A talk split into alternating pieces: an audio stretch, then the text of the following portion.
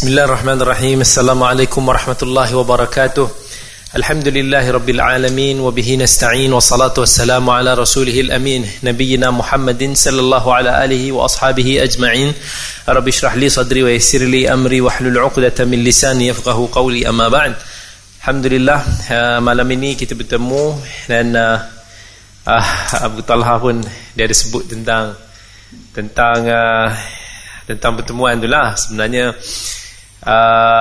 kita pun sebenarnya tak sempat nak terlalu lama uh, kira pertemuan tu dalam saya ingat dalam sekitar setengah jam sahaja.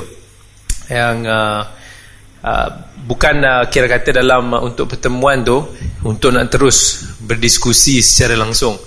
Apa yang ni tapi kita masih lagi ambil pendekatan untuk nak faham untuk nak nak tabayun apa sebenarnya yang dia dia ingin ataupun dimaksudkan dan uh, bila dia bersikap uh, pada awal-awal tu dia bersikap agak defensif kerana uh, dia memperkatakan bahawa ramai orang menyerang dia, menuduh dia dan dia mengatakan bahawa uh, tak ada satu pun daripada jabatan agama ataupun badan-badan fatwa ke yang yang mengatakan dia sesat dan sebagainya.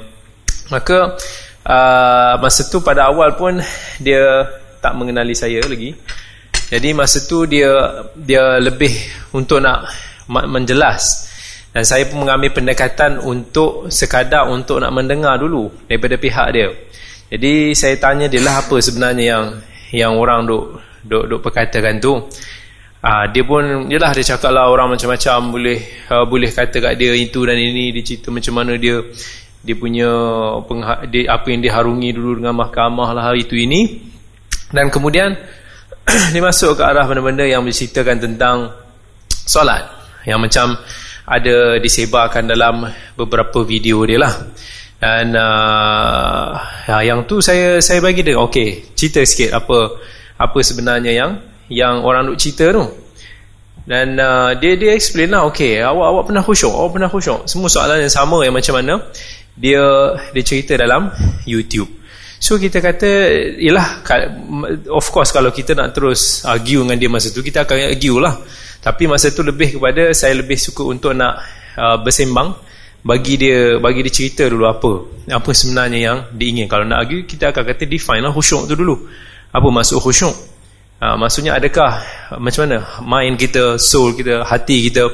Oh, Tapi dia mula Orang-orang macam ni sebenarnya di banyak guna term-term yang buatkan orang ramai, orang awam di sebenarnya akan lebih uh, rasa terpedaya lah. Term-term uh, ialah dia guna okey isbat nafi rukun qawli fi'li bi'l itu semua kita tahu lah maksud dia dari, dari segi bahasa Arab. Tapi kita angguk kita banyaklah kita angguk dulu bagi dia dengar apa yang dia cakap. Oh dia tahu ni semua khusus ni uh, ialah dia ada qalbinya lah apalah. Okey. Kita fine. Lepas tu dia dia masuk kepada uh, falsafah-falsafah dia dia cerita tentang adalah disebut term-term tu semua. Dan kemudian dia kata tak dia kata uh, Allah sebut dalam Quran five of dia, kata, dia, dia akan sebut numbers numbers dengan surah saya tahu dia dia only remember that that verses yang dia selalu guna tu. Tapi tak apa kita bagi kita bagi dia cakap. Tapi dia bagi tahu lah fawailul musallin alladhina hum an salatihim sahun. Dia tak pernah baca matan Arab tu. Dia hanya sebut meaning sahaja jadi uh, bila dia cakap macam tu dia kata okey. Maksudnya orang yang lalai dalam solat. Dia kata lalai ni maksudnya tak khusyuk lah. Allah apa? Allah cela lah. Allah kata celaka lah orang-orang yang solat tetapi orang-orang yang solat ni ada lalai. Lepas tu dia kata ah, mas, masa solat okey dia pun cerita tentang niatlah qalbi itu ini tentang dia nak nak kata solat yang kepentingan solat yang khusyuk ni. Pam pam pam dia masuk korang sini okey. Saya tanya dia. Saya dia tanya dia okey. Maksudnya what's the point? Ha, saya kata okey apa point sebenarnya? Sebab uh, dia dah cerita masuk sana masuk sini. Okey apa yang dia nak sampaikan? Saya kata maksud so saya kata maksud amal lepas is uh, okay, so kita tak solat lah. Selagi tak khusyuk eh tak tak. Dia kata saya tak kata macam tu. Ha, dia kata dia tak kata macam tu. Okey jadi Okay, everyone salat kita kata tapi of course manusia ada yang khusyuk, mungkin ada yang tak khusyuk. Tapi so apa yang point dia nak cerita tentang pusing-pusing yang filosofi orang orang macam ni disuka gunakan tentu yang dirasa macam satu falsafah Ini orang ramai akan rasa tu falsafah yang deep. Term-term yang diguna isbat nafis. Padahal tu semua nonsense banyak. Sampai ke tahap tak apa kita dengar, ya kita dengar bukannya nak tak ada niat nak untuk nak nak cantas masa tu pun. Lebih kepada okay. Alright. So maksudnya begitulah. Ada kata kita tak kita tak kata saya tak tahulah kadang tujuan apa sebenarnya kan.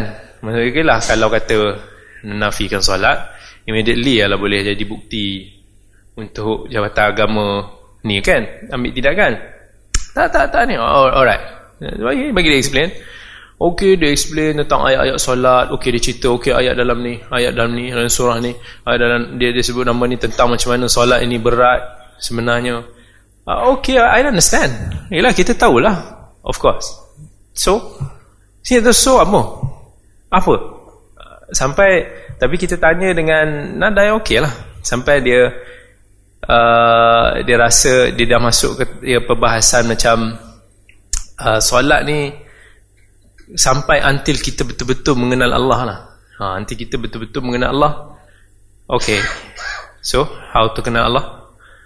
Uh, ya, cara. Dia, dia dengan cara kita tahu dia ada dengan syariatnya dengan hakikatnya dengan makrifatnya Nabi Luar dah sampai level makrifatnya dia dah tak perlukan syariat yang ini tak perlukan hakikat yang ni. Yang ada adalah syariat. Itu semua filosofi-filosofi yang yang dipakai sampai at the end bila dia tengok orang dia tengok everything dia know dia ni dia gunakan dalil-dalil macam Nabi Musa dengan kisah dengan Nabi Khidir bla bla bla sampai solat tu dia kata solat-solat Oh, solat-solat para anbiya dulu macam mana? Macam mana solat Nabi Ibrahim?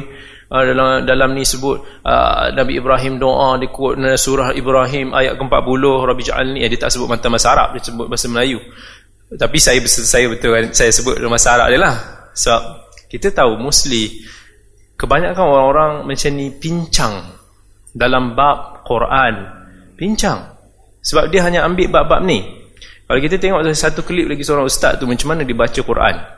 Seorang lagi ustaz yang terpalik lebih kurang mana yang sama. Macam mana dia baca wama kan ayat tu wama ubarri'u nafsi. Inna nafsal amr baca direct kalau orang boleh baca boleh baca dengan betul. Ayat tu yang dibaca dengan tengok tu pun dia tak boleh baca dengan betul. How can someone macam ni nak cerita bahasa Quran? Itu yang kadang-kadang saya hanya macam lontak. Okey, apa ayat dia? Suruh dia, dia, dia jawab lah. Of course dia tak boleh dalam bahasa Arab tu. Tapi of course dia punya argument dia para-para rasul ni semua is diutuskan dengan lisan kaumnya. Maka tak perlu lah kot uh, bagi nak bahasa Arab. Uh, sampai uh, kira oh okey. Kalau betul kita nak cantas immediately kita cantas. Okey, Quran kata apa? Likullin ja'alna minkum syir'atan wa minhaja. Setiap daripada para anbiya ni ada syariat yang tersendiri. Jangan kaitkan macam mana solat Nabi Ibrahim, macam mana Nabi, para ambiya dulu solat yang mungkin kita nak kata ada few different version of solat. Tapi apa Nabi kata dalam hadis? Sallu kama ra'aitumuni usalli. Kalian bersolatlah macam mana aku bersolat. That's it. Itu hadis. Unless you tak pegang hadis. Tapi mungkin macam mana yang ada sebahagian daripada tengok hari ni dibuat satu live kan. Tiba-tiba hari ni dibidas saya balik ha, mungkin tiba-tiba dia, dia dah kenal tu dia, dia bidah dia kata kita nak populariti lah apa. Lepas tu uh, sama ni hadis hadis ni ada hadis palsu ada biar-biar kita ambil yang clear daripada Quran. Ai takkanlah itu nak jadi alasan untuk nak tolak hadis-hadis Nabi? Tak boleh lah jarang orang macam ni.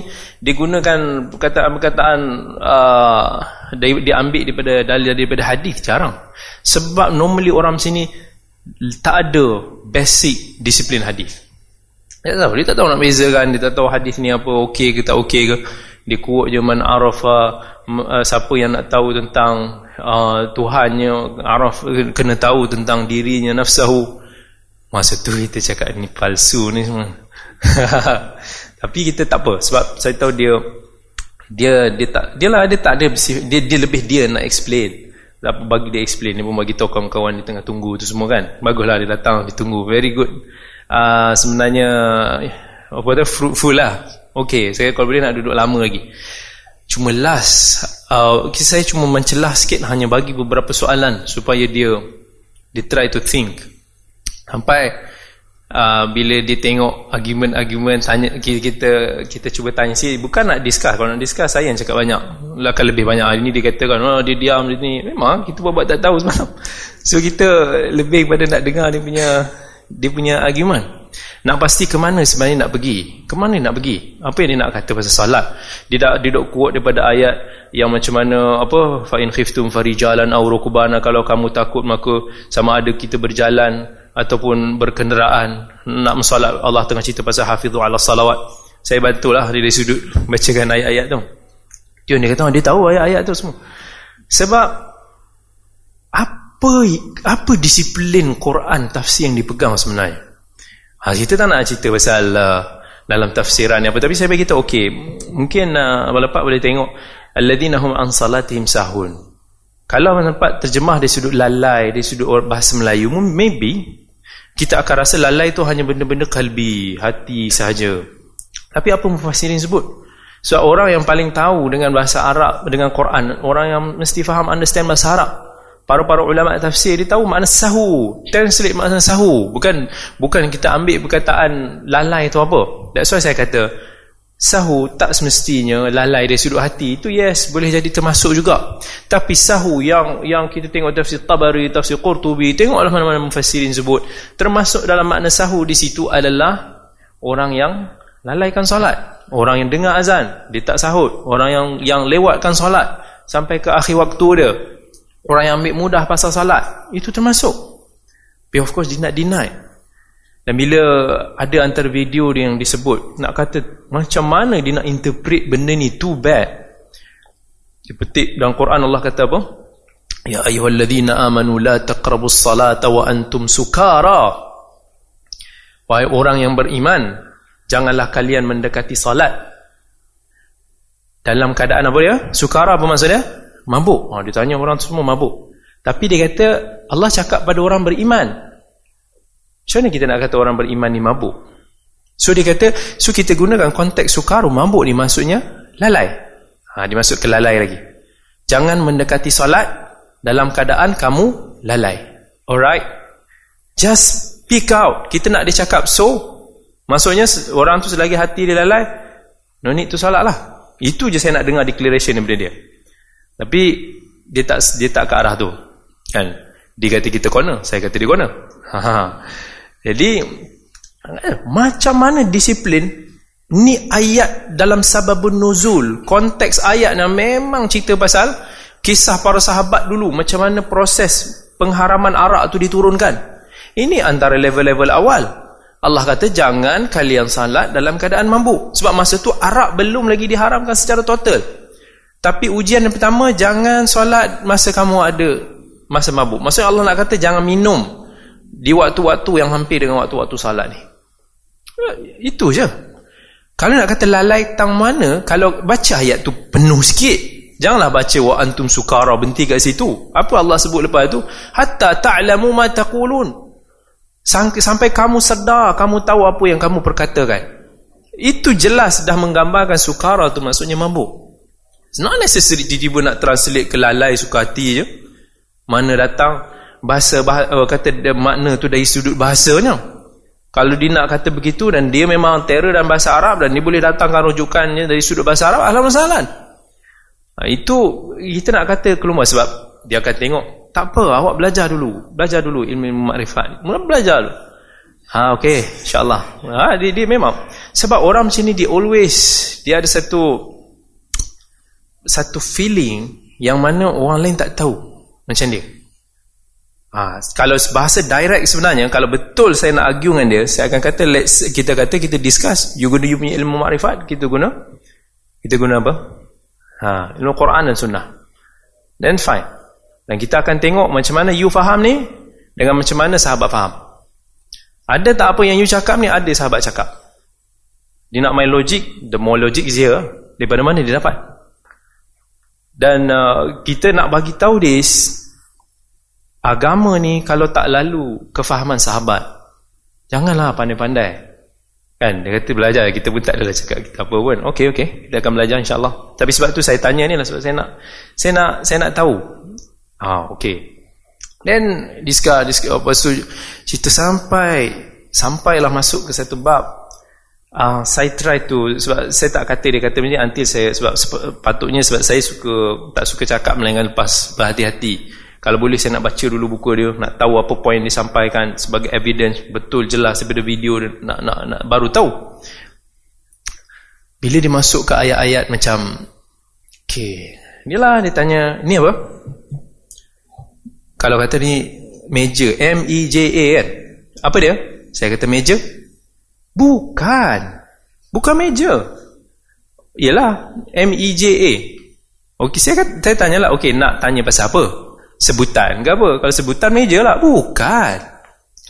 Oh, dia masuk falsafah-falsafah ni huruf atau buzwir huruf ini setiap satu tu ada punya sampai dia kata salah satu elemen disebut tu adalah mauduknya saya pun terfikir mauduknya mauduk ni topik tau kalau tak topik hadis maudhu tu palsu. Maudhu. Ah uh, maksudnya dia kata is kedudukannya di mana lokasinya.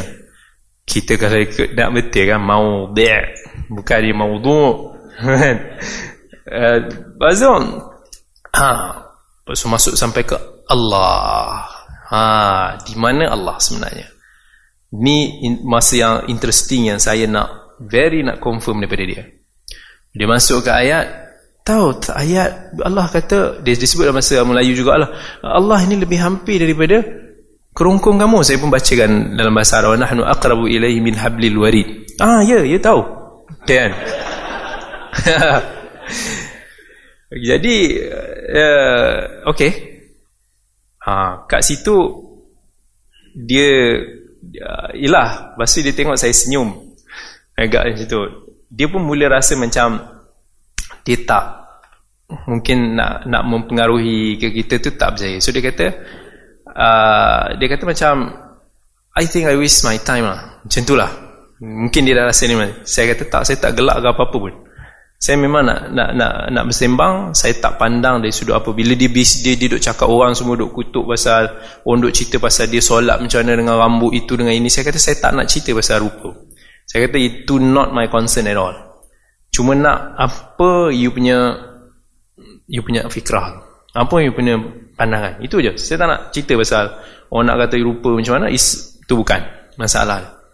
So at the end bila dia rasa macam tu, so maksudnya dia bukan nak uh, berdiskusi yang untuk dia terima hujah-hujah ni ataupun dia nak nak juga something buah tangan daripada kita tapi dia nak dia yang sampaikan pada kita. So bila dia rasa macam dia nak sampai pada kita itu tak kita tak dapat apa yang dia nak sampai pada dia rasanya di waste time. So, dia, dia kata ok lah kawan-kawan saya tunggu. Uh, dia, dia beri rasa sebab masa tu saya nak tahu apa yang difaham pasal ayat ni. Sebab ayat ni yang digunakan uh, saya tak kata dia until ada bukti yang jelas. Tapi ayat ini banyak digunakan oleh golongan-golongan wahdatul wujud.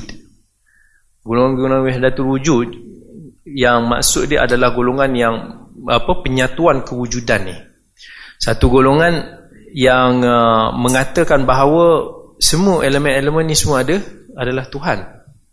Kalau kita kita punya ucapan la ilaha illahu ataupun la ilaha illallah tak ada Tuhan melainkan dia atau Allah dia orang punya prinsip la huwa illahu. Tiada dia melainkan dia Lepas tu sampai jadi ringkas hu hu hu hu hu. Ha tu zikir ringkas dia tu. Maksudnya nothing, semua is kita. Kan Ibnu Arabi antara yang memang mempeloporkan fikrah ni dan sampai ke tahap ini satu benda yang idea macam mana nak wujudkan kesyirikan dalam dalam dalam dalam tauhid kita ni.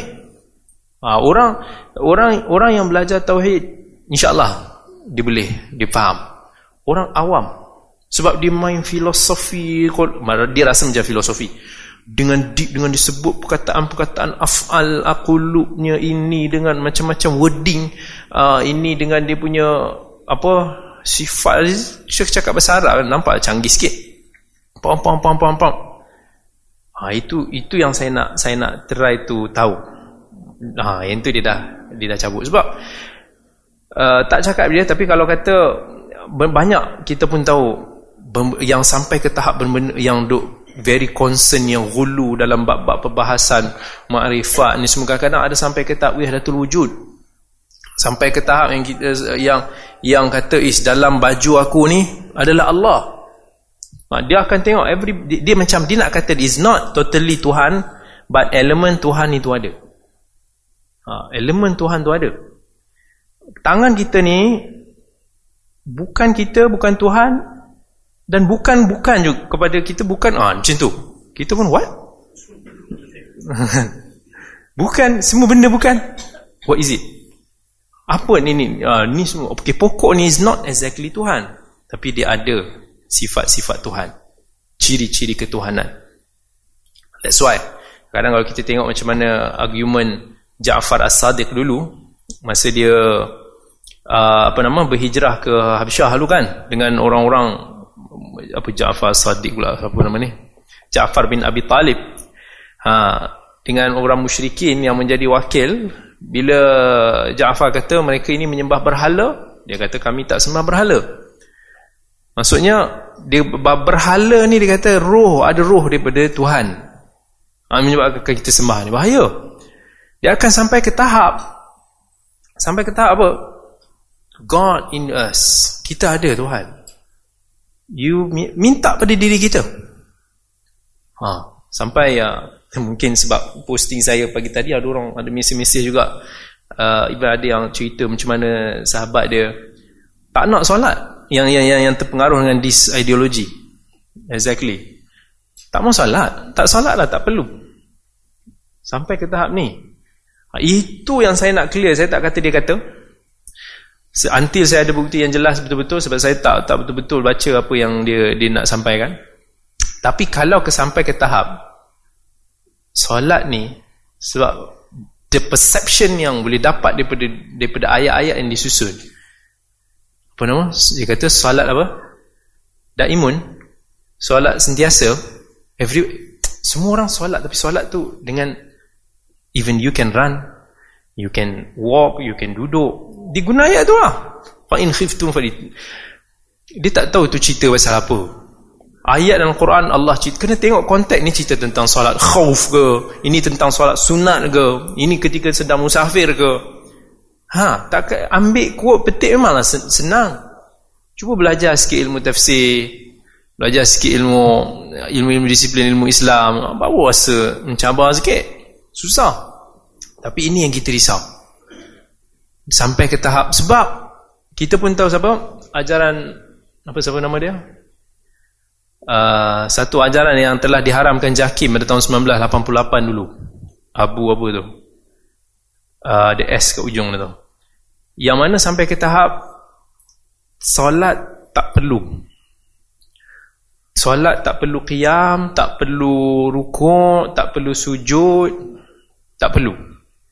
Ha, yang ini kita nak Really kena ni. Sebab sometimes orang yang gulu ekstrim dalam bab-bab ni dia akan melihat hukum hakam kita ni semua yang dia kata syariat ni semua. Ha, ini low level tau sebab ni bukan makam tinggi. Siapa yang dah sampai makam tinggi tu different. Ada. Sebab memang ada dalam perbahasan tasawuf ni pun ada yang sebahagian golongan sufi ni ada yang tak setuju juga dengan yang yang ekstrim-ekstrim yang menyimpang-nyimpang. Dia orang ada ada macam-macam level tapi Sampai ke tahap tu bahasannya. Itu ah, ni ada seorang yang memang uh, dibagi pada saya. Ni dia belajar. Ini macam mana hakikat salat. Saya pun try lah baca sekali imbas. Masya-Allah. Ah, tengok dia punya dia punya apa nama? Ini dia punya filosofi of salat, hakikat-hakikat ni. Kan? apa maksud di sebalik contohnya Ar-Rahmanir Rahim akan roma kulitku ya Allah ya Rasulullah. Akan dagingku ya Allah ya Rasulullah. Kan? Sampai okey prinsip alhamdulillah cahayanya tempat di mana hempedunya dengan nanti sampai ke tahap tengok macam mana menghadap kiblat. Okey kiblat solat ni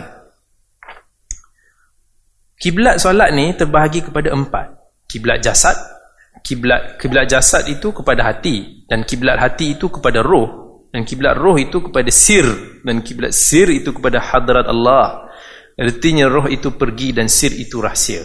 Siapa faham? Sebab tu kena belajar. pergi belajar berguru dulu. Ha, itu kata dia.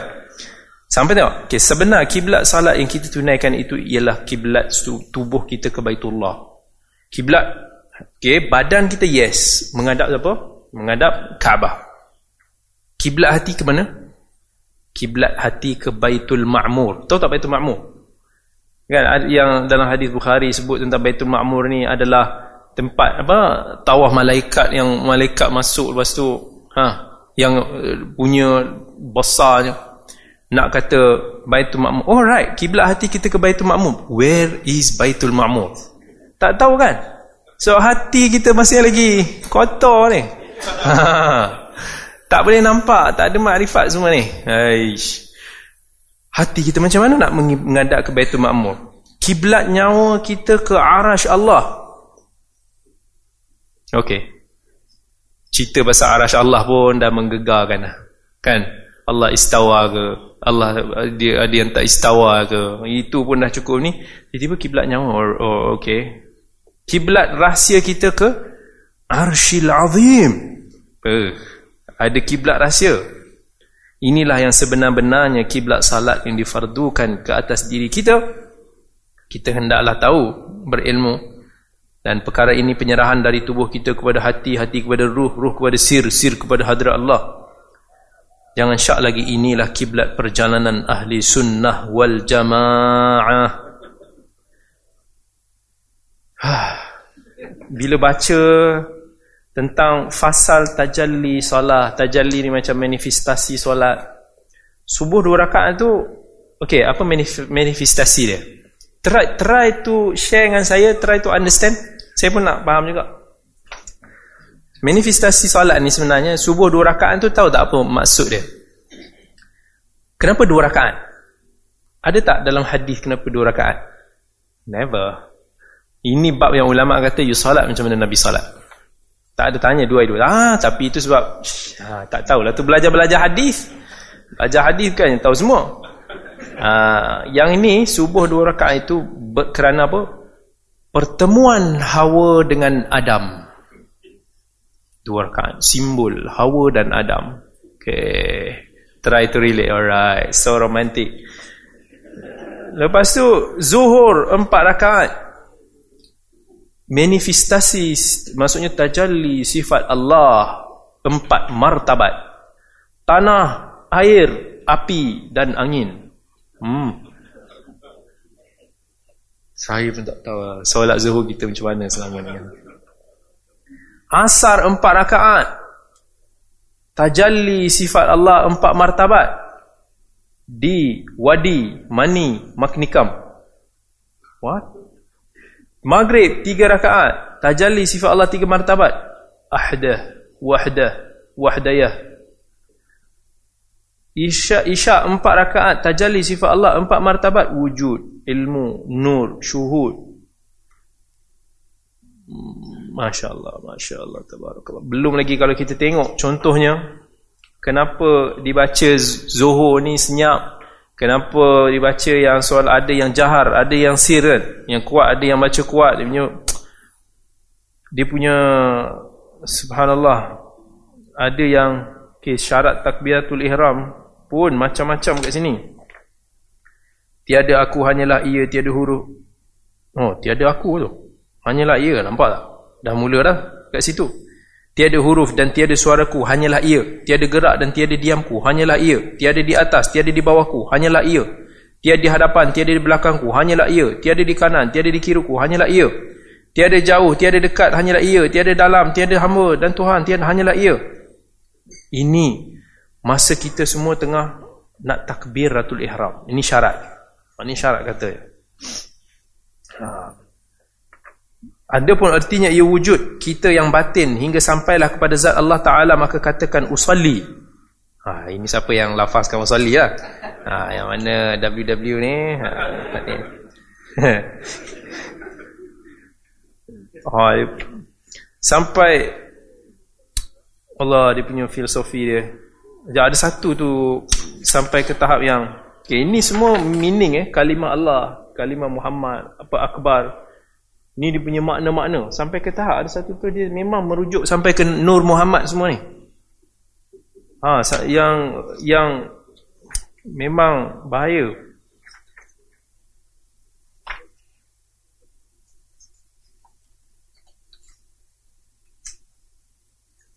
Huruf setiap tu Masya Allah punyalah susah solat kita. Oh. saya teringat yang saya tengok pasal rukun 13 solat ni uh, lepas tanyalah saya rukun solat ada berapa saya kata mazhab yang mana aduh ok ni tengok Allah Ruhul Kudus hidup kita Nabi yang melang, uh, samanya, basarnya, kalamnya, nafasnya. Istilah macam inilah yang diguna orang macam wow. Pendengaran, penglihatan, perasaan, hidung, telinga, mulut, hidung. Inilah yang maksudnya mewakili Nabi. Ni, Masya Allah. Ni someone yang very belajar pasal ni sendiri bagi pada saya. Saya minta dia. Saya tak apa, saya nak baca. Wow. Tengok syahadah kita erti syahadah fa idza alimtum mithla syamsi fashidu okey apa erti syahadah ini artinya apabila engkau ketahui bahawa matahari uh, ketahui seperti matahari maka naik saksilah engkau yakni apabila kamu hendak mengerjakan syahadah itu maka terlebih dahulu kamu syuhud mengenal sifat Allah semata-mata iaitu sifat nurullah yakni yakni sifat Muhammad yang kadim barulah kamu merasakan zatnya dan sifatnya dan asma'nya dan af'alnya.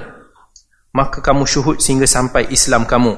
Oleh kerana yang sebenar Islam itu Muhammad yang sebenar-benar Muhammad itu sifat Allah dan yang sebenar zat Allah itu Muhammad. Nampak tak? super clear.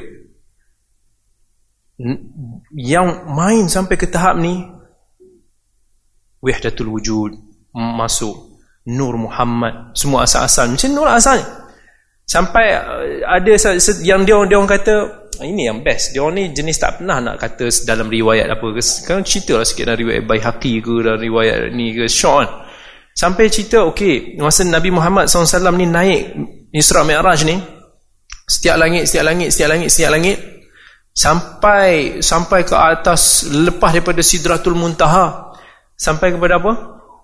Atas lagi. Sampailah kata nak bertemu dengan arash Allah.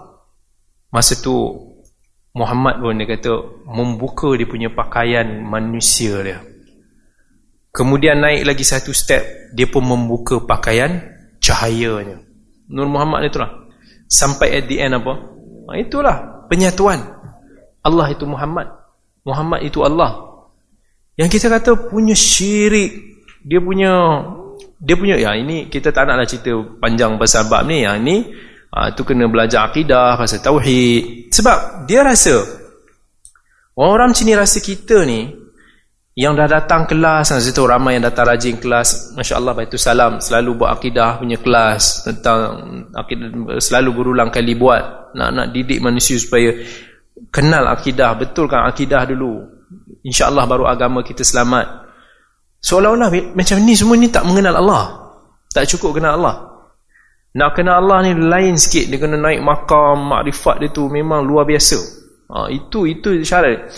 Padahal nak nak nak mengenal Allah Al-Quran, ajar kita nak nak nak kenal Allah banyak cara. Kan? Even Quran Allah kata renung qul inzuru madza fis samawati wal ard.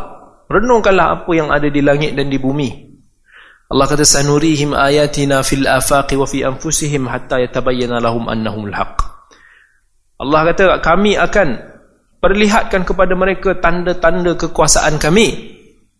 Maksudnya bukti kewujudan Allah itu pada diri mereka daripada seluruh pelosok dunia dan pada diri kamu sendiri sehingga kamu tahu bahawa Al-Quran itu adalah benar. Allah dah janji kita tengok, kita renung, Allah puji orang-orang yang selalu gunakan akal dia untuk nak nak renung alam semesta sebagai tanda mengenal Allah. Wa qu'udan wa 'ala junubihim wa yatafakkaruna fi khalqis samawati wal ard. Rabbana ma khalaqta hadha batila.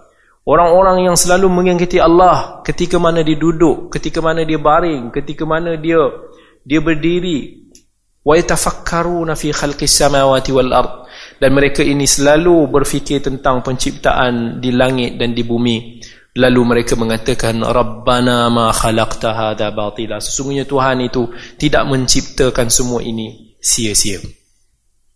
Tapi masya-Allah filosofi-filosofi yang dia pelopori ramai pengikut dia rupanya. Amazingly ramai. Kita pun macam seriously tapi memang ramai bagi orang-orang yang betul-betul dia tak belajar pasal akidah yang tak tahu tentang kepentingan Quran dan sunnah.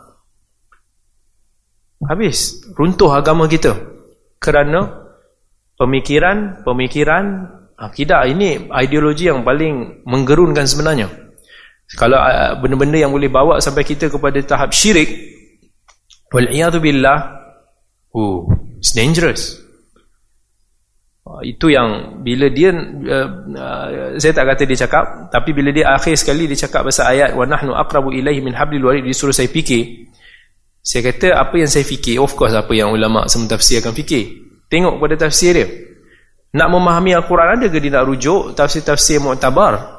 Tabari, Qurtubi, Ibn Kathir uh, Tha'labi banyak lagi tafsir-tafsir yang mu'tabar dia tak tahu ke makna yang macam mana ulama memahami tentang kami ini lebih hampir dengan mereka ini daripada urat kerongkong kamu.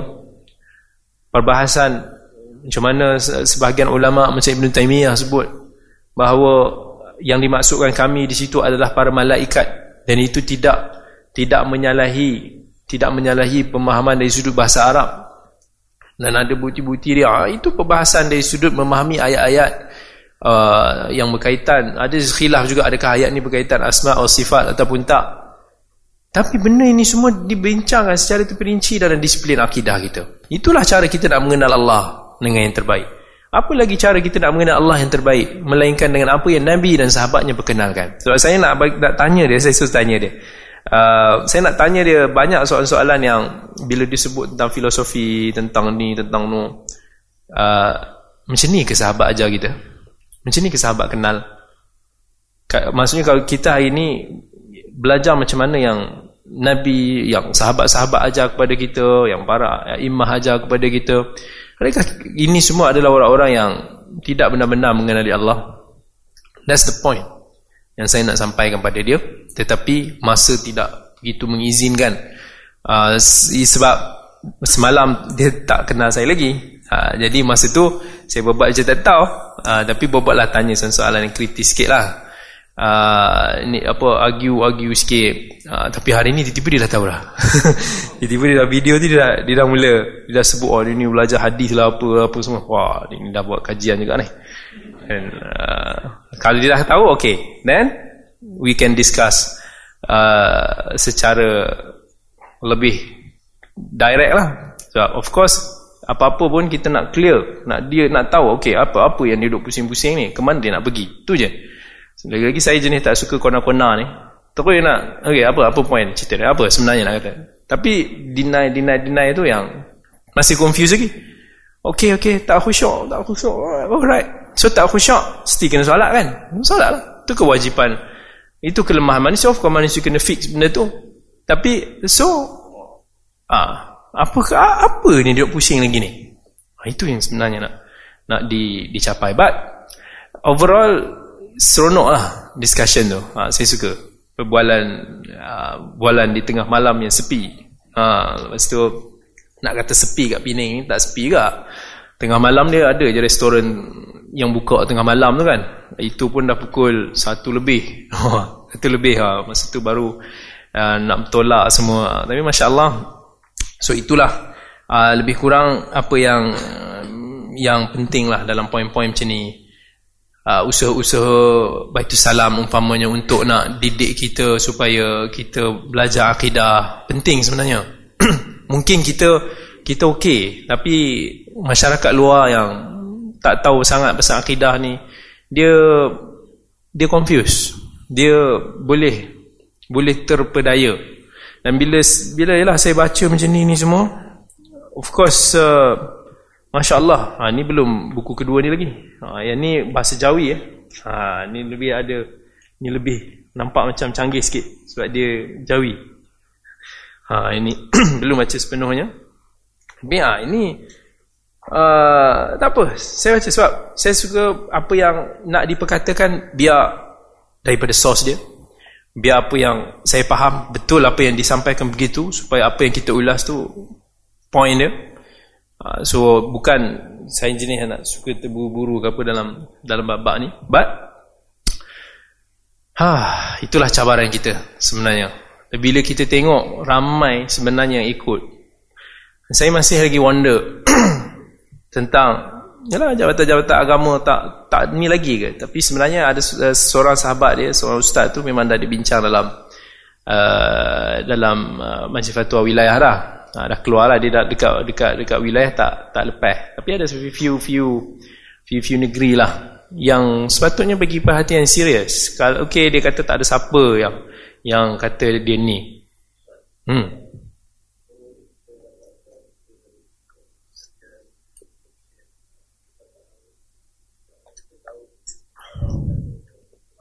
yang lawan batiniah ni banyak kan?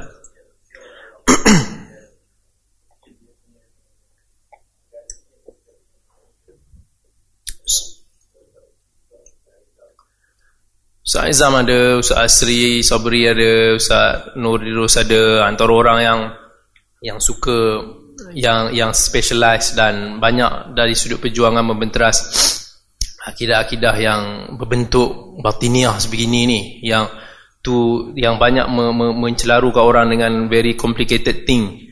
Yang dengan dia rasa some falsafah yang canggih but it's not. Uh, itu. So uh, mungkin bagi kita rasa benda tu ringan tapi benda ni lah sebenarnya yang telah mensyirikkan ramai orang. Saya ceritalah. Kalau untuk umum apa-apa ajaran yang sampai boleh menangguhkan solat yang boleh mengambil mudah solat ataupun meninggalkan solat in any cost tak kira lah kalau orang tu tak tak tak capai sampai makam ke tak ada khusyuk ke apa whatever solat is tak boleh ditinggalkan. Solat apa-apa ajaran yang sampai mengubah ajaran solat ni dalam Islam they are totally wrong. Sepatutnya masyarakat boleh celik pasal ni. Dan jelas kita tahu rukun Islam. Macam mana rukun Islam tu tentang salat. Nah okey. Dia kata dia dah sampai makam tinggi. Mungkin untuk guru dia sampai makam yang tinggi.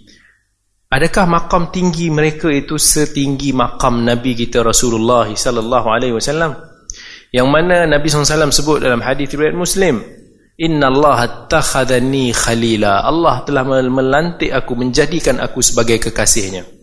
Siapa lagi yang yang lebih tinggi makamnya daripada Nabi Sayyidul Mursalin.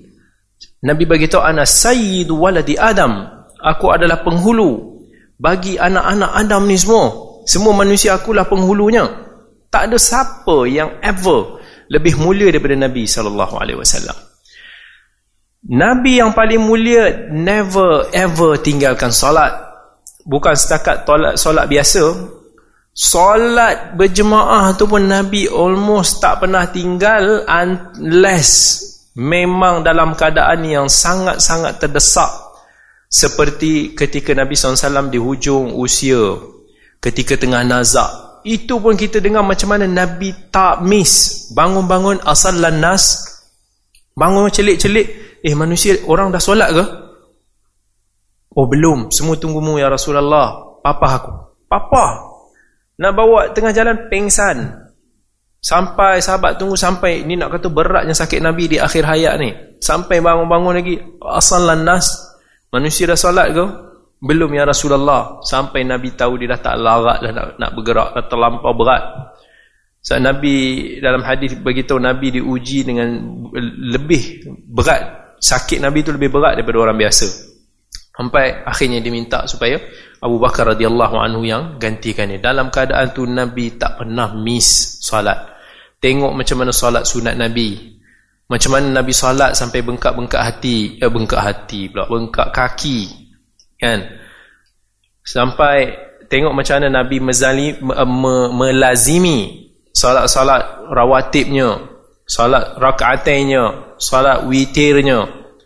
yang Nabi ni dia kata arih Nabi salah. Kita ni kena chill kena kena relax dengan salat. Jadi kalau manusia hari ni yang mana solat dia dia rasa berat beban. Kalau kita kita rasa berat lah solat ni nak cepat habis je. Kan oh, nak kena solat ni macam oh, leceh lah. Tapi Nabi happy. Ha, kalau kata saya kalau nak relax saya suka pergi laut. Ha, Abu Talha kalau nak relax dia suka pergi gym ada orang dia nak relax dia main playstation. Cara orang nak relax beza. Nabi nak relax dengan solat. Tak ada Nabi pernah tinggalkan solat. Manusia yang paling mulia ni mana ajaran yang tiba-tiba pandai kata dia dah sampai level yang tak perlu solat? Nonsense. Adakah orang macam ni masih mengaku Nabi ini adalah Rasulullah? Ha, itu itu something yang very huge sebenarnya melanda kita masyarakat ni ha, memang Uh, masyarakat kita kita ni insya-Allah lah insya-Allah. Sebab kita ni orang yang hampir dengan ilmu-ilmu agama discussion agama. Orang kat luar sana ramai yang yang yang tak tahu yang tak dia tak mau attend pun majlis-majlis ilmu ni semua. Yang orang macam ni yang mudah tertarik. Eh dari segi logiknya macam ya macam ya macam tu. Ha. Walaupun tak logik lah juga tapi itu yang ramai persepsi. Persepsi orang ramai macam tu so yang ni betul-betul insya-Allah kita kena uh, kita kena ajak. So itulah dah jadi muhadarah kita pada hari ini. Uh, sesoalan daripada Abu Talha ya. Uh, si baik penganjur yang tanya. Okey.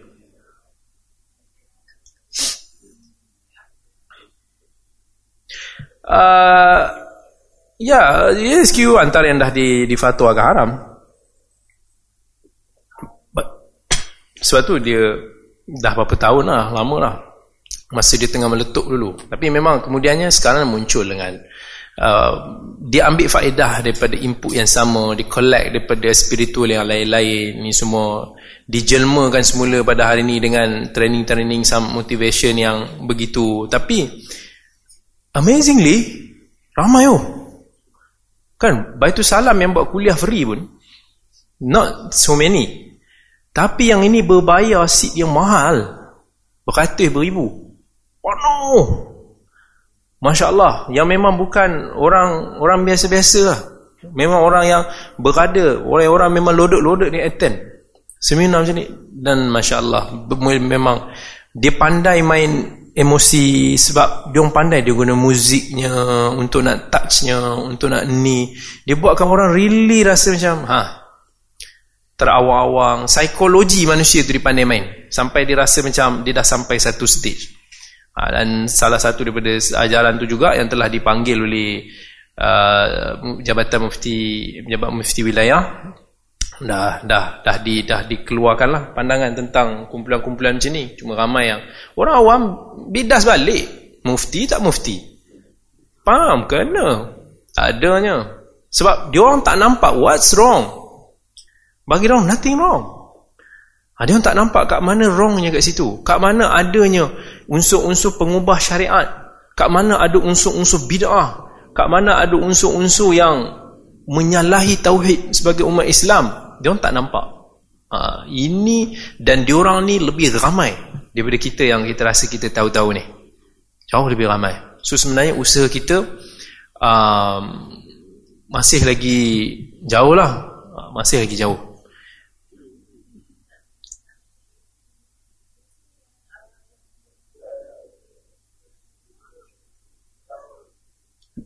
Orang profesional.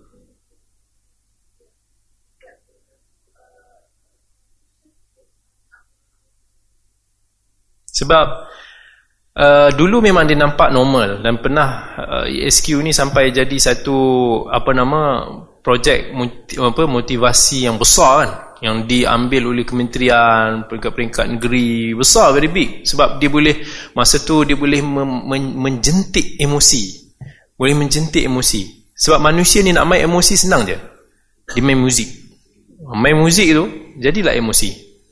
Ha, jadi sebenarnya kadang-kadang emosi ni bukan kerana fakta ilmu yang sahih. Bukan kerana kalamullah tu yang menjentik hati kita. Tapi sebenarnya tak muzik tu. Tak muzik. Ha, sebab tu is... Uh, inilah yang sebenarnya kita banyak lagi cabaran kat luar sana memang tak terhandle sebenarnya apatah lagi dengan cabaran-cabaran yang cuba melawan pula. Cuba menentang.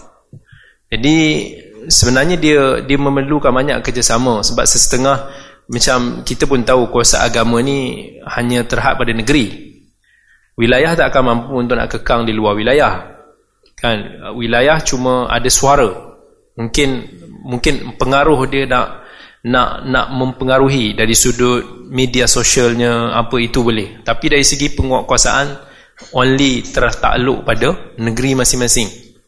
Ha, tapi uh, itulah yang yang alhamdulillah insyaallah sahabat-sahabat banyak uh, banyak perjuangkan. Dan insyaallah kita masih lagi terus dan kita teruskan untuk nak nak belajar dan belajarlah.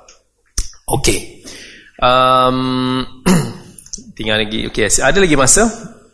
Dan kita sempat okey kita masuk sikitlah introduction tentang uh, kritikan ataupun topik kita pada hari ini iaitu kritikan matan. Ha kritikan matan. Apa itu topik yang kita nak bincangkan dalam kritikan matan dalam hadis? Kebanyakan daripada kita sebelum ini banyak membincangkan tentang kritikan sanad. Kritikan sanad adalah yang lebih banyaklah berlaku. Kita cerita tentang perawi ni daif, cerita perawi ni bermasalah, sanad dia terputus, sanad dia itu dan ini. Ha, itu biasa yang dibincangkan. Tapi bila dibincangkan tentang matan hadis, maka matan hadis ini um, dia salah satu medan kritikan yang orang orientalis dulu dia rasa bahawa ahli hadis tak bagi perhatian dan tumpuan kepada aspek matan hadis. Sebab matan hadis sangat penting dalam proses pen, pensahihan hadis. Kalau kita ingat syarat-syarat hadis yang sahih apa dia?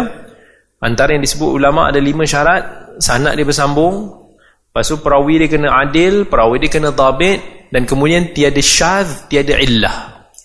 Matan main dekat dua syarat akhir yang kita sebutkan ini. Dia tapi dia boleh juga ada kaitan dengan kedhabtan perawi itu. Sebab bab perawi itu yang menyebabkan matan itu kemudian barangkali menjadi masalah. Jadi dalam mengkritik matan hadis banyak sebenarnya yang kita boleh tengok. Dan uh, para orientalis, orang-orang yang memusuhi Islam ataupun anti hadis, dia susah nak kritik sanad. Dia, sebab itu bukan medan dia. Dia tak belajar pasal perbahasan jarah ta'dil, dia tak tahu ilmu rijal, dia tak tahu tentang disiplin ulumul hadis. Sebab tu bila dia cerita je pasal kedaifan kesahihan hadis, tempang. Tapi apa yang dia buat, dia akan main matan hadis. Dia akan cuba tengok tengok matan ni tak logik ah. Dia petikai. Dia rasa kepala dia tak kena, dia petikai. Dia tengok misalnya kalau kata dalam hadis Bukhari tentang kisah Nabi Musa ada menampak malaikat maut sampai tercabut mata tu kan. Ini ini semua macam cerita dongeng. Dia tolak sebab dia rasa benda tu pelik dari sudut matan dia.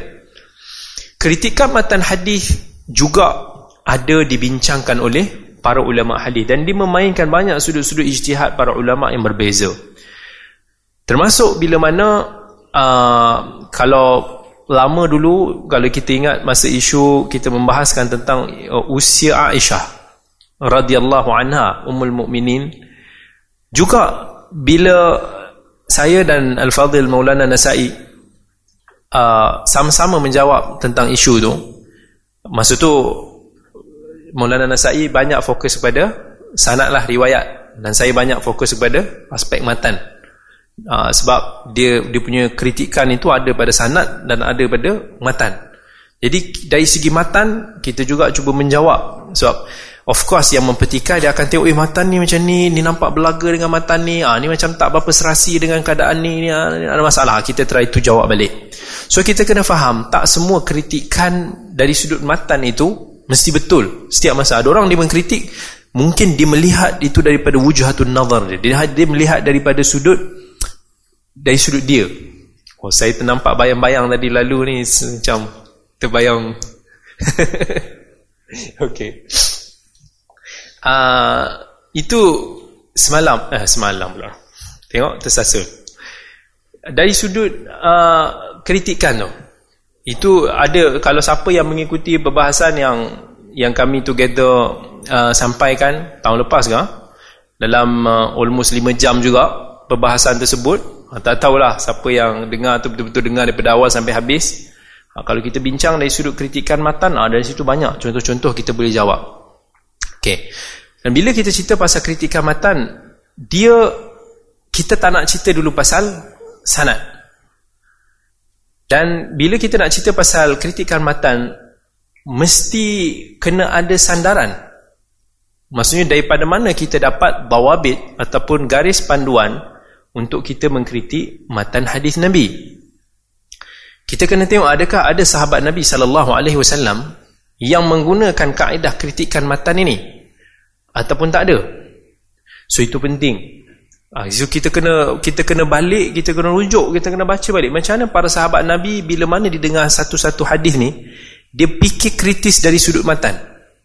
Ha, itu sangat mementingkan bab kritikan hadis uh, dari sudut kritis dan juga kita kena ada knowledge dari bermacam faktor yang insya-Allah kita akan kita akan kongsikan dari sudut guideline-guideline dia. Okey. Dari sudut matan hadis umpamanya, kalau kata sahabat Nabi sallallahu alaihi wasallam antara yang para sahabat selalu buat bila mana dia menerima suatu hadis itu daripada sahabat yang lain. Ha, ni hari kita cerita dulu, okey, hari ni kita cerita macam mana para sahabat dulu mengkritik matan hadis. Insya-Allah pada slot yang akan datang baru kita kita rincikan lebih luas, lebih umum. Hari ini kita fokus kepada sahabat radhiyallahu anhum ajma'in. Jadi yang kaedah yang pertama, macam mana para sahabat bila mana menerima satu hadis Nabi, dia akan ardul hadis bil Quran dia akan cuba untuk nak bandingkan hadis itu dengan dengan Al-Quran. Dia akan banding. Maksudnya, okey, ada tak bercanggah dengan Quran? Ha, itu itu first. Penting. Even kalau kita tengok dalam hadis riwayat Muslim sendiri, bila menyebut tentang kisah Fatimah binti Qais radhiyallahu anha, seorang sahabat perempuan, dia ada seorang tabi'in dengar dia sampaikan satu hadis daripada Nabi sallallahu alaihi wasallam yang Nabi dia ni dalam kes dia yang dia, dia diceraikan. Dia kata Nabi SAW tak bagi dia penempatan. Uh, selepas daripada dia bercerai. Maksudnya orang yang dah bercerai dia, boleh difahami daripada ayat dia orang yang dah bercerai tak boleh dah duduk bersama. Tak disediakan tempat jadi bila mana uh, apa nama hadis ini sampai kepada Umar bin Al-Khattab. Umar bin Khattab pun marah ha? ha dia kata mana ada? Nabi kata macam tu. Dia kata tak kami tak akan dia, dia, dia berhati dia kata kami tak akan terima kami tak akan menolak, tak akan menolak kitabullah dan menolak sunnah Nabi sallallahu alaihi wasallam dengan dengan kata-kata seorang wanita yang kita tak tahu ahfizat atau nasiat adakah dia ni ingat ataupun dia lupa? Sebab Allah dalam al-Quran sebut uh, askinuhunna min haitsu yang dia kata Allah kata dudukkan mereka diamkan duduk tempat ni mereka ni bagi tempat tinggal mereka ni tempat yang kamu masih masih lagi duduk la tukhrijuhunna min buyutikum. Jangan keluarkan mereka ini daripada rumah-rumah kalian. Jadi nampak macam mencanggah lah. Fatimah binti Qais bagi tahu hadis yang orang yang dah bercerai tak diberikan penempatan. Tapi dalam Al-Quran pula seolah Allah kata bagi. Even orang yang dalam keadaan setelah bercerai ni masih lagi boleh duduk bersama dengan suami yang telah melafaz ceraikan dia so macam mana ha, okay. kita tak mau lagi untuk nak nak nak bincangkan tarjih tentang masalah ini okey tapi saya cuba lontarkan dulu beberapa misal, beberapa contoh hadis yang dilihat ada kritikan padanya. Ha, ada macam mana sahabat dikomparekan hadis yang diriwayatkan dengan ayat-ayat daripada daripada Al-Quran. Okey, misal yang kedua. Ha, misal yang kedua iaitu hadis daripada uh, yang diriwayatkan oleh Imam Muslim rahimahullah yang mana Umar bin Al-Khattab masa diditikam kan masa sebelum detik-detik syahid dia um, so, seorang sahabat dia Suhaib menangis kat dia. Dia kata ya Suhaib atabki alayya? Adakah kamu menangis pada aku? Waqad qala Rasulullah sallallahu alaihi wasallam. Sedangkan Nabi sallallahu alaihi wasallam dah berkata innal mayyita yu'adzabu bi ba'dhi bukai ahlihi alaihi Nabi bagi tahu is seseorang di, di, yang Umar riwayat dia kata sesungguhnya mayat itu akan terseksa dengan menang, dengan beberapa tangisan daripada orang-orang yang menangisi dia Ha, itu apa yang Umar sebut kepada Suhaib. Kemudian benda ni sampai kepada Aisyah. Aisyah ni subhanallah antara sahabat yang sangat faqihah. Yang kita kenal masa Nabi SAW hidup dia seorang wanita yang sangat manja. Tapi bila Nabi SAW dah wafat dia mempamerkan kematangannya yang seorang sahabat yang selalu menjadi rujukan sebab orang yang paling banyak bersama dengan Nabi wasallam. Aisyah dia bila sampai dia kata yarhamullah Umar.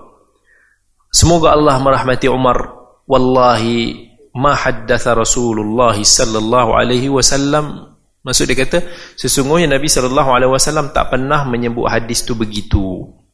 Ha, dia kata maksudnya apa yang Umar riwayat bukan macam itu sebenarnya. Tetapi apa yang Nabi SAW beritahu Innallaha yazidul kafir Azaban bibukai ahlihi alaih Maksudnya dia kata sesungguhnya antara azab Allah kepada orang kafir iaitu orang-orang kafir ini akan diazab dengan tangisan daripada orang-orang yang meratapi dia. Dan dalam satu riwayat yang lain cerita ni berlaku konteks cerita ni berlaku ketika Nabi melihat tentang orang Yahudi yang men tengah menangis ha, pada satu perkuburan tu lah. Kemudian Nabi SAW bagi tahu is orang orang yang mereka tangisi itu sedang terseksa.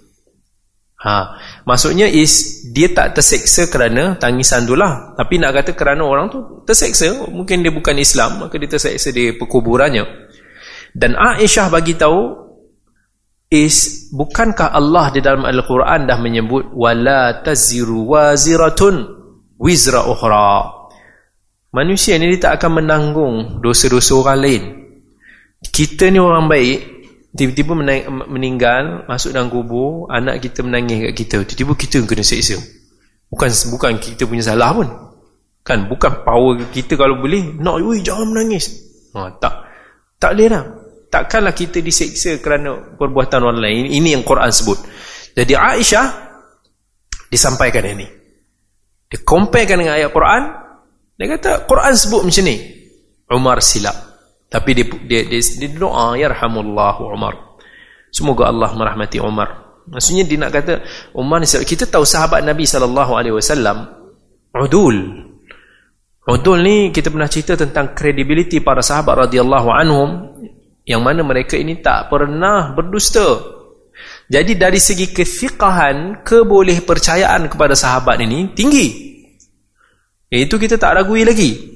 Tetapi mungkin kesilapan itu berlaku dalam proses menukilkan maklumat. Mungkin ada sahabat yang dia terdengar separuh-separuh. Ada juga sebahagian sahabat yang mungkin ter ada sikit mungkin mistake sikit dalam mendengar ataupun memahami konteks tersebut. Dia tak banyak tetapi boleh jadi. Sebagaimana inilah contoh-contoh yang mana yang berlaku sebab manusia ini tidak maksum jadi bila berlaku begitu, macam mana nak tahu? Kita compare lah dengan nas yang lain. Tengok dengan uh, Quran, tengok dengan riwayat-riwayat lain, tengok daripada hadis Nabi yang lain, tengok daripada amal-amal sahabat yang lain. Yang itu akan menjadi satu pemberat ataupun karinah yang akan membuatkan kita tahu ada mistik ke tak ada mistik. Ha, itu sebagai salah satu contoh. Ha, so antara contohnya adalah ni dalam bab macam mana sahabat dulu dia membanding berbandingkan satu matan hadis itu dengan Al-Quran. Okey. Antara contoh lagi. Ha, antara contohnya lagi iaitu hadis yang diriwayatkan oleh Imam Tirmizi rahimahullah yang mana Ibnu Abbas dia bagi tahu uh, ra'a Muhammadun rabbahu. Sesungguhnya Muhammad Nabi sallallahu alaihi wasallam pernah melihat Allah. Dalam satu riwayat lain daripada riwayat uh, murid yang lain kata marratain, dua kali. Nabi pernah melihat Allah. Bila orang tanya pada Aisyah benda ni Aisyah masya-Allah menjadi rujukan orang kan. Dia kata laqad qaffa sya'ri. Dia kata meremang bulu roma aku dengar kau punya soalan ni. Dia kata ah, dia dia marah. Dia kata tak tak betul ni apa yang dia cakap. Man za'ama muhammadan man za'ama anna muhammadan ra'a rabbahu faqad kadab atau faqad a'zam. Siapa yang mendakwa bahawa Nabi sallallahu alaihi sallallahu alaihi wasallam melihat Tuhannya maka dia telah berdusta. Ataupun kadzab ni boleh jadi juga maksud tersilap. Dari segi bahasa kadzab ni uh, mem, apa memberitahu sesuatu yang yang yang di luar kebenarannya Ha, jadi kadang-kadang bila bila Aisyah dikata kadab kadab ni bukanlah dia nak kata dia ni pendusta. Ha, itu orang yang kritik hadis kadang-kadang dia tak faham konteks ni. Dia kata ha, tengok Aisyah kata ke Abu Hurairah kadab Abu Hurairah. Ha, maksudnya dia bukan nak kata Abu Hurairah ni pendusta tapi akhta. Maksudnya silap apa? Itu itu bahasa ahli Hijaz yang biasa digunakan. Orang tu salah dia kata tipu. Ha, macam itulah dia punya style. So Aisyah bagi tahu no. Siapa yang kata macam tu dia dah wrong ataupun dia dah bawa satu pandangan yang yang, yang besar. Kemudian dia kata dia bawa ayat al-Quran dia kata la tudrikuhul absar. Sesungguhnya Allah ini tak akan mampu untuk nak di dilihat oleh pandangan mata kita. Uh, itu antara ayat yang yang Aisyah radhiyallahu anha guna uh, untuk nak membidas Ibnu Abbas. Wa ma kana li basharin an yukallimahu Allah illa wahyan aw min wara'i hijab. Yang diberitahu bahawa Allah azza wajal dalam Quran sebut bila mana nak menurunkan wahyu pada bashar pada para anbiya pada para rasul iaitu benda tu akan diturunkan secara wahyu ataupun min wara'i hijab. Uh, mesti maksudnya nak kata bahawa Allah itu tidak boleh lihat dilihat di dunia Kemudian Aisyah membetulkan riwayat Ibnu Abbas tersebut. Dia kata apa yang Ibnu Abbas tersalah faham. Sebenarnya bukan Muhammad itu melihat Tuhannya. Tetapi dia melihat malaikat Jibril di atas rupa yang mana rupa asalnya. Maksudnya dia kata dua kali Nabi pernah melihat Jibril dalam rupa original. So, banyak kali Jibril bila mana datang bertemu dengan Nabi SAW, dia datang dalam menyerupai sebagai manusia. Nabi SAW uh, misalnya tadarus Quran dengan Jibril pada bulan Ramadan ialah dalam bentuk manusia dalam hadis riwayat Muslim ketika mana hadis yang panjang masa Jibril datang menyerupai orang Arab yang pakaian kemas Jibril datang dalam bentuk manusia tapi dua kali je Nabi pernah nampak Jibril itu dalam rupa yang besar dalam rupa original ya. Itu macam mana Aisyah radhiyallahu anha dikomparekan hadis-hadis yang didengar daripada Ibnu Abbas ini daripada dengan Al-Quran. So ini antara manhaj yang pertama. Nah, dia ada beberapa lagi contoh-contoh yang lain tapi kita bawa uh, sedikit contoh-contoh ini uh, kerana waktu. Okey, manhaj yang kedua. Um, uh, Okey. Uh, sebelum kita ni ada contoh hadis yang menarik jugalah kalau kita nak tengok macam mana Aisyah lagi. Uh, dia always uh, kritik. Dia always kritik macam mana uh, sahabat-sahabat bila riwayatkan hadis antaranya Abu Hurairah. Bila mana Abu Hurairah kata qala Rasulullah sallallahu alaihi wasallam innamat tiyaratu fil mar'ati wad-dabbati wad-dar. Tiyarah ni satu kepercayaan macam sial kan yang berlaku ha, ada pada perempuan ada pada binatang tunggangan ada di rumah. So Aisyah bila dengar benda ni dia kata salah ni. Bukan Nabi yang cakap no. Tapi Nabi nukilkan apa yang ahli jahiliah cakap. Ahli jahiliah kanu yaqulun. Orang jahiliah yang mengatakan perkataan ini. Ha, maksudnya termis nukilan daripada orang jahiliah. Kemudian dibacakan ayat ma asaba min musibatin wala fi anfusikum. Kan dibaca tentang ayat yang tak ada satu musibah yang akan menimpa ke arah kalian melainkan illa fi kitabin min qabl. Melainkan apa yang telah tercatat sebelumnya. Ha, dia dia digunakan ayat ni untuk nak membidas Abu Abu Hurairah. Ada lagi antara kisah-kisah macam mana sahabat dia kadang-kadang dibidas. Uh, misalnya dalam tafsir Qurtubi dinukilkan daripada Ibnu Umar suila an luhumis siba.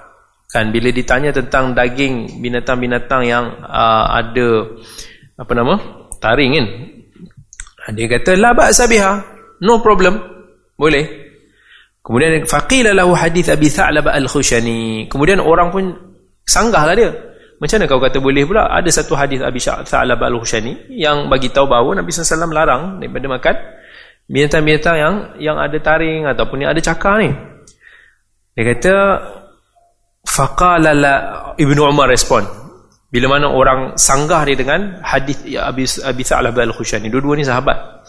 Dia kata la nad'u kitab la nad'u kitab rabbina li hadith a'rabi yabulu ala saqai ha dia kata kami tak akan meninggalkan ayat-ayat Tuhan kami dengan kalam seorang badui yang kencing di atas kakinya. Ha, itu dia punya ayat tajam juga tu. Qul la ajidu fima uhi ilayya muharraman ala ta'imin yat'amuhu. Dia pun baca ayat tentang yang mana apa yang aku tidak mendapati sebarang makanan itu diharamkan maka halal makanan tersebut ha, digunakan ayat ini untuk nak menjustifikasikan uh, perbuatan dia. So ini manhaj yang pertama, kita pergi kepada manhaj yang kedua, iaitu kalau tadi untuk dia membandingkan antara hadis itu dengan Quran, yang kedua ini dia membandingkan hadis dengan dengan sunnah. Dengan sunnah. Uh, antaranya dalam bab ini uh, sahabat-sahabat dia akan refer kepada orang yang expert, lebih expert dalam bab tu. So kita tahu dalam sahabat ni jangan semua sama. Ada orang yang expert di dalam peperangan. Kan Amr bin al-As Khalid bin al-Walid Abu Ubaidah al-Jarrah. Ha, ni specialize dia semua dalam peperangan. Ada sahabat yang specialize di dalam dalam Quran. Ubay bin Ka'ab Zaid bin Thabit Abdullah bin Mas'ud dan lain-lain ada sahabat-sahabat yang memang reference dalam riwayat hadis. Especially Aisyah. Sebab Aisyah lah yang selalu dengan Nabi duduk rumah dia ha, itu salah satu hikmah kenapa Nabi sallallahu alaihi wasallam memiliki ramai isteri iaitu salah satunya untuk nak membantu menukilkan wahyu-wahyu ataupun uh, sunnah-sunnah Nabi sallallahu alaihi wasallam di rumah yang mana tak boleh dilihat oleh orang di luar, tak boleh dilihat oleh even sahabat baik dia Abu Bakar radhiyallahu anhu tak boleh. Jadi isteri-isteri Nabi inilah yang memindahkan sunnah-sunnah dalam rumah ini kepada kepada kita. Jadi antaranya iaitu hadis Abu Hurairah. Abu Hurairah dia disebut satu hadis dia kata man adrakahul fajr junuban fala yasum.